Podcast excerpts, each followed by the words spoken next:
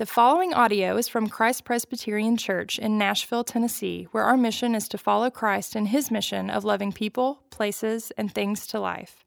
For more information about Christ Presbyterian Church, please visit christpres.org. Scripture reading today is from Mark 11 1 through 18. Now, when they drew near to Jerusalem, to Bethphage and Bethany, at the Mount of Olives, Jesus sent two of his disciples and said to them, Go into the village in front of you, and immediately as you enter it, you will find a colt tied, on which no one has ever sat. Untie it and bring it. If anyone says to you, Why are you doing this? say, The Lord has need of it, and will send it back here immediately. And they went away and found a colt tied at a door outside in the street, and they untied it. and some of those standing there said to them, What are you doing, untying the colt? And they told them what Jesus had said, and they let them go. And they brought the colt to Jesus and threw their cloaks on it, and he sat on it. And many spread their cloaks on the road, and others spread leafy branches that they had cut from the fields. And those who went before and those who followed were shouting, Hosanna! Blessed is he who comes in the name of the Lord. Blessed is the coming kingdom of our father David. Hosanna in the highest. And he entered Jerusalem and went into the temple. And when he had looked around at everything, as it was already late, he went out to Bethany with the twelve. On the following day, when they came from Bethany, he was hungry, and seeing in the distance a fig tree and leaf, he went to see if he could find anything on it.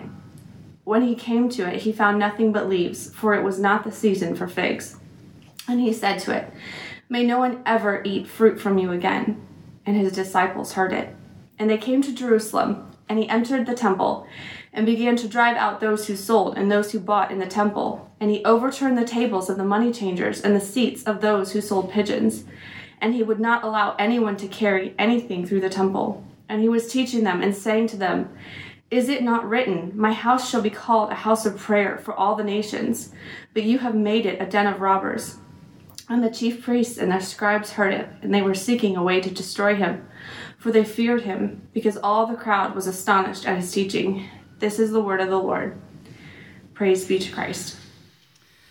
All right. Thank you, Stephanie, for reading that for us this morning. Again, if we haven't met, I'm Russ Ramsey. I'm the pastor here at Christ Pres Cool Springs.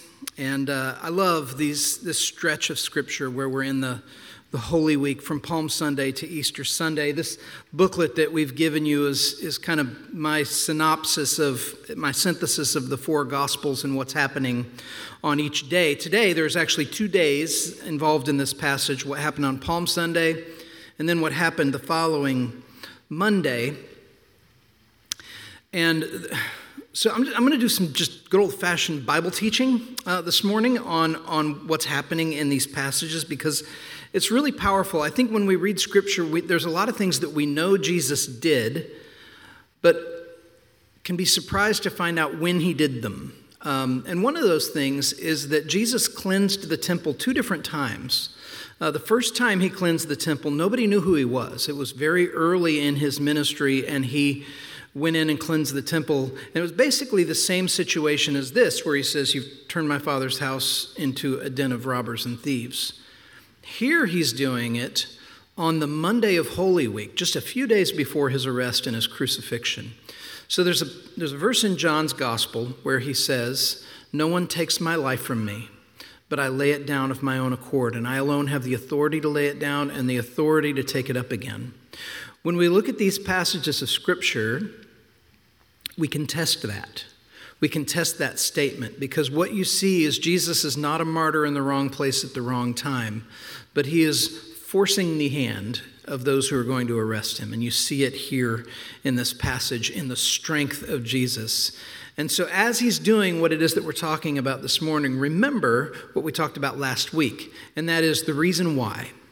The reason why he did all of this was to atone for our sin. So, the reason he's walking in and even commandeering scenarios that are going to increase uh, the anger and the bloodlust of the religious leaders is for the sake of redeeming you and I. And so there's so much beauty here in this. But let's get into it. First, there's triumphal entry, the, the, uh, the, the Sunday of Holy Week, is when Jesus makes his triumphal entry into Jerusalem. And we have to understand that back in those days, this was something that kings did. Kings would, would set a time when they would say, okay, and it's sort of like a motorcade, a presidential motorcade today, where you, you would look online or in a paper and it would say, at this time of day, the presidential motorcade is going to go down Hillsboro Road, uh, and so you can expect, you know, if you want to be there to line the streets, you, you be there at this time and they'll, and they'll come by. And so kings would do this. In fact, the coronation of Solomon happened this way. Uh, was there was a time when the king was going to ride into the capital city, and people would line the streets as a way of uh, celebrating and cheering. And so Jesus had just come back from a season of hiding. Uh, and the reason he was in hiding was because he raised Lazarus from the dead. And people began to put their faith in him in droves because he rose Lazarus from the dead. And, and there was no disputing it. And so the religious leaders wanted him dead because people were beginning to trust him as, a, as, a, as, somebody who had authority and power, and things were tenuous with Rome. Like if Israel started to act like they had authority, Rome was going to begin to shut them down.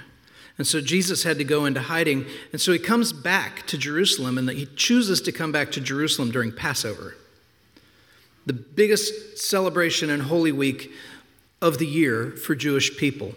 And where he goes when he comes back into Jerusalem, none of this is in my notes, by the way, so this may be a little longer than normal.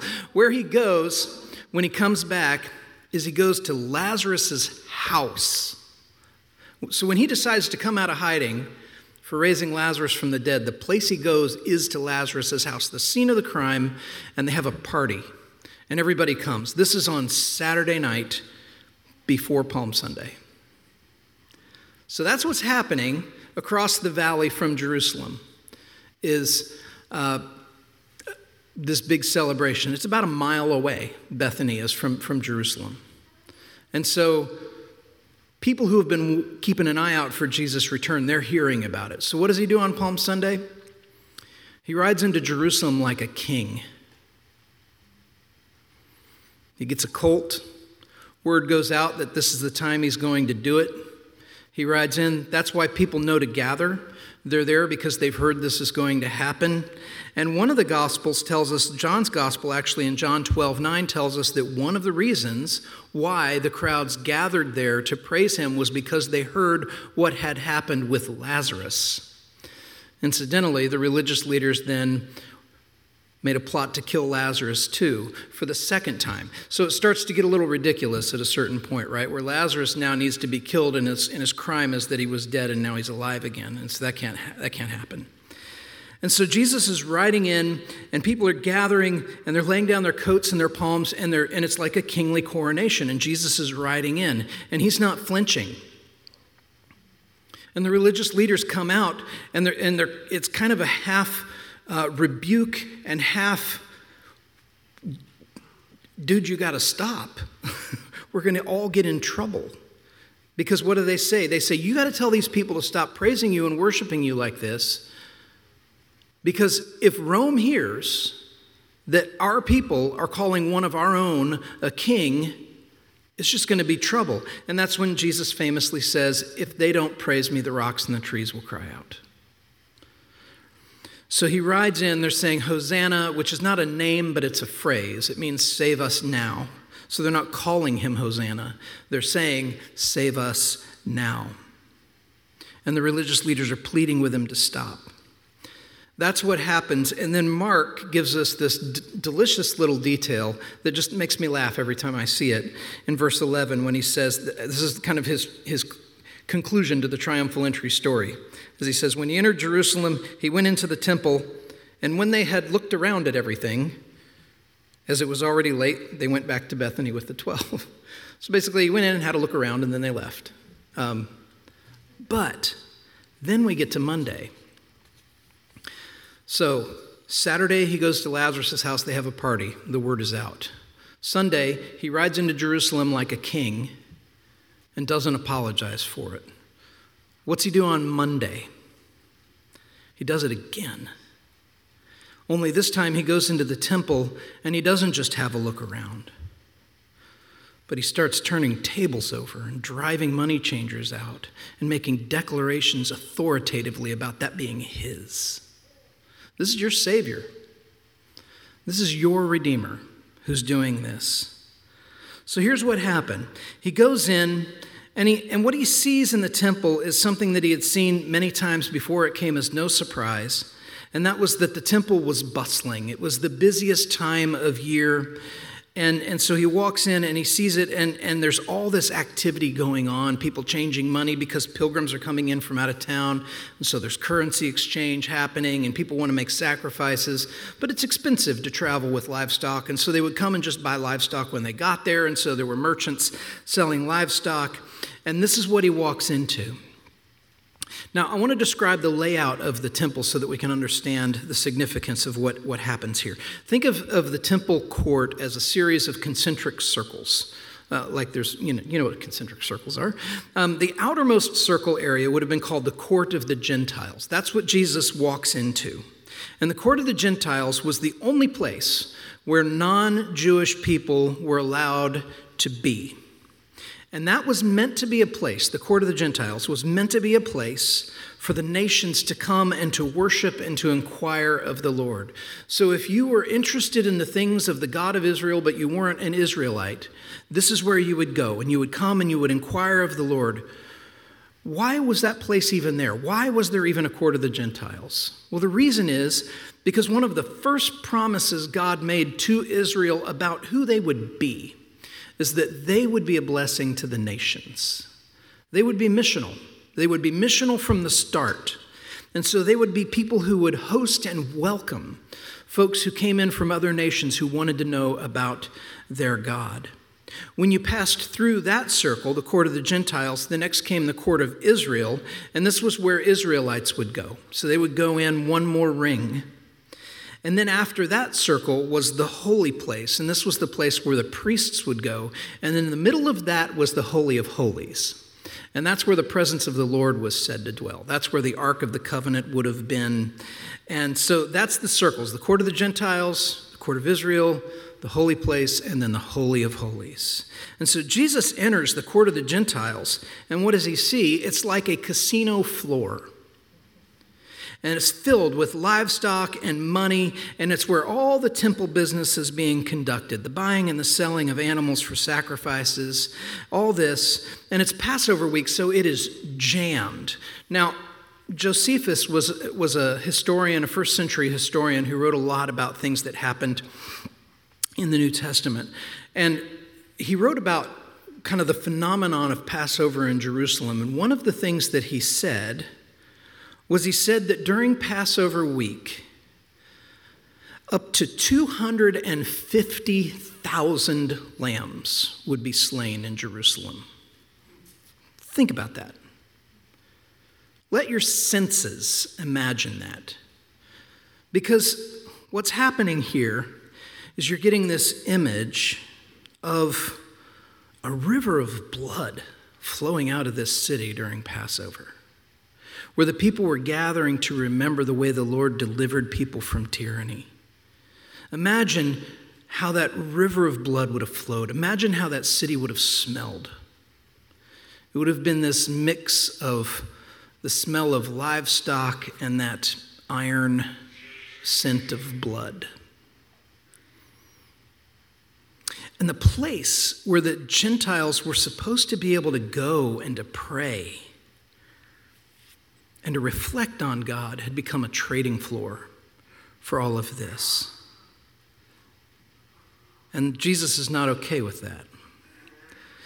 We have to ask a really basic question here, and that is why did the temple exist? What was it for in the first place? The temple existed to address one primary issue, and that was humanity's distance from God. I told you we were going to do some Bible study. Let's go back to Genesis 1.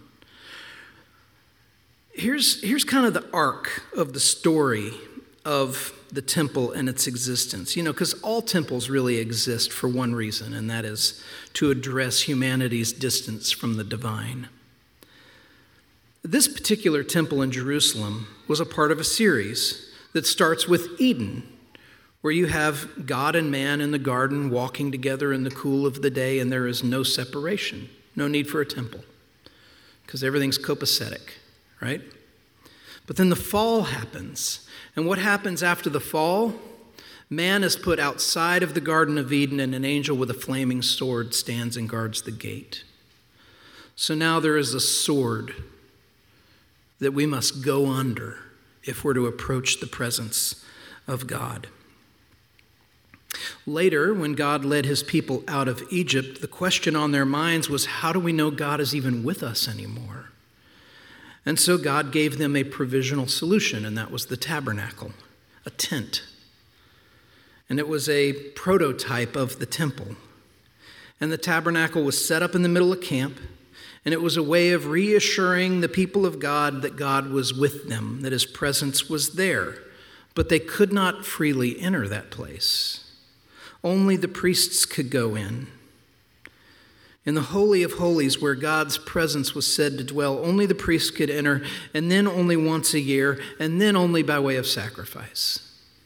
But he was there. Why did it have to be that way? Why did there have to be sacrifice? Tim Keller writes about this in his book, Jesus the King. He says, Because there's no way of coming back into the presence of God without going under the sword. Even the blood sacrifice was only inadequately symbolic of the true atoning work that had to happen. And so when Israel finally settled in the promised land, Solomon built their first temple. And it was on the site where Jesus now stood. And it was one of the wonders of the world. It was ornate, it was beautiful, it was filled with gold and precious stones, and people came from all over the world to see this place. Royalty came to admire what it is that Solomon and Israel had built. And what happened with that is what happens whenever we do anything elaborate, and that is over time, ceremonies became more elaborate too, and the priesthood became more of a profession than a service and the sacrifices became more automatic. And it was almost like there was a menu board when you walked in, and you could just, oh, just take one of those and one of those. And the people's religion shifted from focusing on their relationship with God and the distance in their relationship with God to keeping Him satisfied with His distance. It became sort of like a transaction. Like, in order to keep God on our side, we'll have these holy days and we'll make these observations and these sacrifices and we'll attend and we'll do all of these things, and God will be cool with us and we'll be cool with God and we'll both go about our own ways. But do you see the sequence of what happens? God's people went from this garden where there was no separation, which is what our hearts long for no separation, to a guarded gate, to a tent, to a temple. And what was it for? Well, it was for keeping God close, but it was also for keeping him safely at a distance, too. And so I just want to ask you, by way of application, where do you do that in your life? Where do you try to manage the proximity of God? You want him this close, but no closer. Where in your life do you say, I really could use your help with this, but with this other thing or this part of what I want your help with, I've got the rest of it covered in a very particular way, and I don't want your pushback.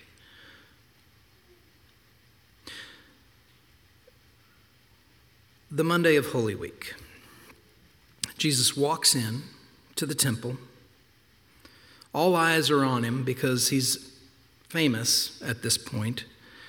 And he walks into this well choreographed, organized, precise form of chaos that's happening. And on the outside, to the person coming in, it must have just looked so impressive. So impressive. You have priests and lambs and incense and festivities and people coming in from all around the world. And you would look at it and you would think, surely God is the one working here.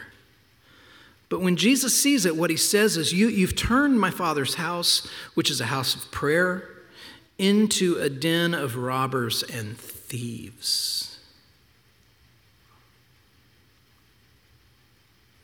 What are your ceremonies in your temples? What have you put together elaborate schemes and tried to be impressive in order to get God where, where you want Him? The irony of the temple system was no matter how ornate it was, it really never functionally brought people closer to God, not the temple itself. Instead, what it did is it just kind of stood to remind them of the separation between them. God was there, but you couldn't go into his room. The temple was meant to inspire awe. It was supposed to. It was supposed to be the kind of thing where people, that's why we have, that's why when you see ancient cathedrals, when you see beautiful churches with all the stained glass, they tend to do a couple of things. They tend to draw your eye upward when you walk in, and they tend to bowl you over with, with magnificence and splendor. And that's theological. That's a theological aim, right? It's to, it's to prepare your heart to worship by moving you to a place of awe and a sense of wonder. And that's what the temple was meant to do. But it was also meant to awaken an ache in us to say, I don't want there to be a separation between me and the Holy of Holies. So save us. Now, Hosanna. Jesus goes in and he doesn't just talk, he overturns the money changers' tables, he opposes the system. And in effect, he shuts the temple down on the busiest day of the year. There's no small thing that he's doing. It's not like he went to a backwoods town and shut down some kid's birthday party in a backyard. He went to the center of the Israelite universe on the holiest week and shut down the temple at the very beginning of their holiest ceremony where all the pilgrims were there. And he shut it down. Why? What's he after? He's after your heart. He's after my heart. He's after our hearts. He's always after our hearts. That's what he's after. How do we know this? Because he tells us, You're the temple. You're the temple of the Holy Spirit. Jesus doesn't walk in and say, This is disorderly, we need more order. He doesn't walk in, you know, the old, maybe you don't, the old bumper sticker that says, Jesus is coming back soon, look busy. I love that one. He's not telling us, you need to be busier, look busier. Instead, what he does is he walks in and he says, This is mine. This is mine. And so he's calling out any who try to strive in empty religion in order to attempt to bring order to brokenness. It doesn't work that way. He's basically saying to them, What you're trying to do is you're trying to live in your own brokenness in a manageable way. You're trying to arrange the brokenness in an orderly shadow of a former glory. But the gospel tells us that God's master plan is not to teach us how to live in ordered brokenness, but it's how to live in restored glory. How can this be accomplished? Well, it's accomplished in what Jesus went on to do that week. Remember, I said in John, he said, Nobody takes my life from me, but I lay it down of my own accord. Let me tell you very briefly what's in that little book that you have for Holy Week. Let me tell you what happens each of these days during Holy Week. On Palm Sunday, he rides in like a king and he receives the praise of the people and he refuses to tell them to be quiet. On Monday, he goes in and he overturns the money changers' tables and he says, This is mine. You've turned my father's house into a house of robbers and thieves. On Tuesday, you know what he does? He goes back into the temple and he teaches all day long. Now, if, if put yourself in his shoes, if on Monday you go into the temple and you overturn the money changers' tables and then you, you know, you, you're going to want to call it a day at that point. My statement has been made. I'm going to let you think about that for a while. Uh uh-uh. uh He comes back and he plants his feet. No one takes my life from me. What's he do on Tuesday? He teaches in the temple. Children come to him. The religious leaders are plotting and they're trying to trap him, and so they come to him and they ask him a question By what authority do you think you do this?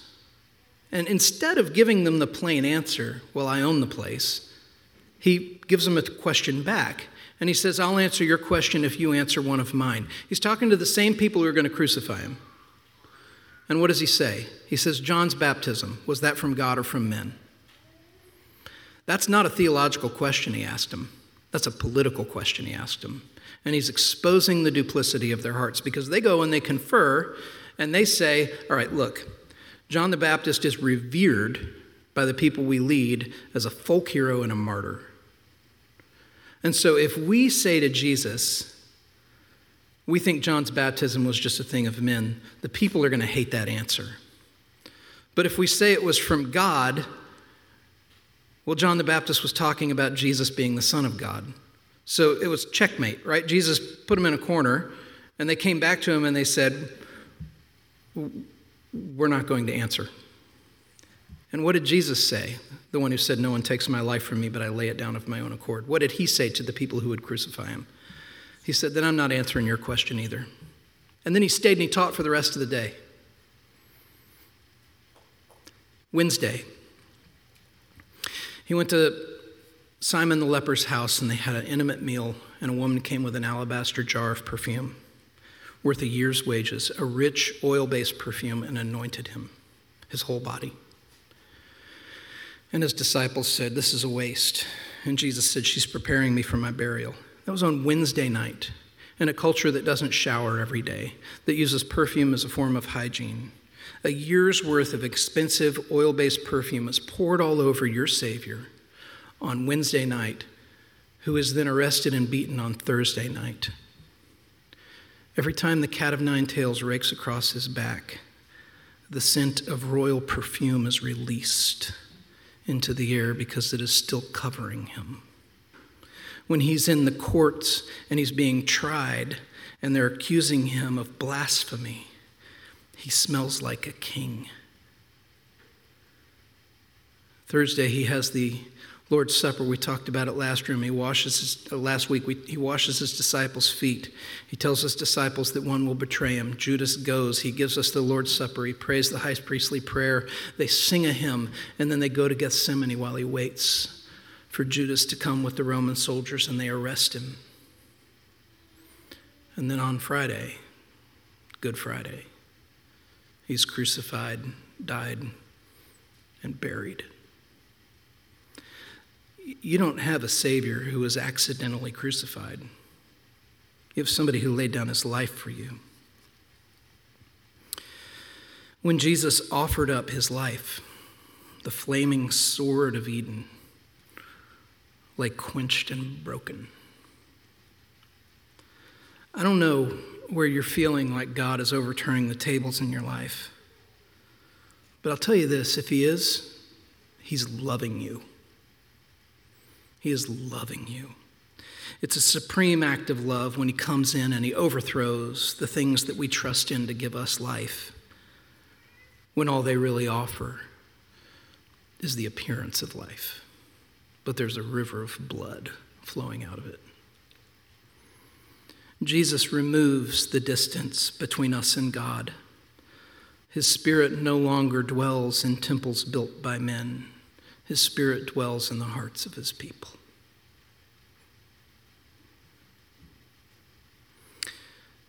We were made for this.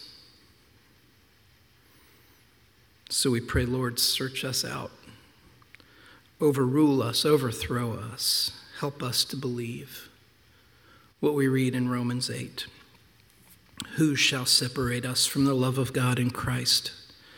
Shall tribulation or distress, or persecution or famine, or nakedness or danger or sword?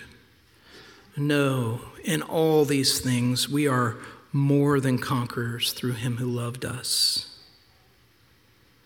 For I am sure that neither life, nor death, nor angels, nor rulers, nor things present, nor things to come, nor powers, nor height, nor depth, nor anything else in all creation will be able to separate us, to separate us from the love of God in Christ Jesus our Lord. Let me pray. Father, it does our hearts good to see your strength on display, to be reminded that we don't celebrate Easter as a memorial of when you died, but as a celebration of when you defeated death. And so, Father, for, for I pray that you would use this Easter season, this Holy Week, for us where we may have, have begun to reconfigure our relationship with you into some kind of, of organized chaos where we're trying to just make it a, more of an economy and a system of bartering and giving sacrifices in exchange for, for, for your, your distance. Lord, would you, would you make us to be people who want to lean in and be as close to you as you intend for us to be? A place where there is nothing that can separate us from your love. And so, Father, we thank you. Thank you for the strength of our living Savior. It's in His name we pray. Amen. Amen. That felt a little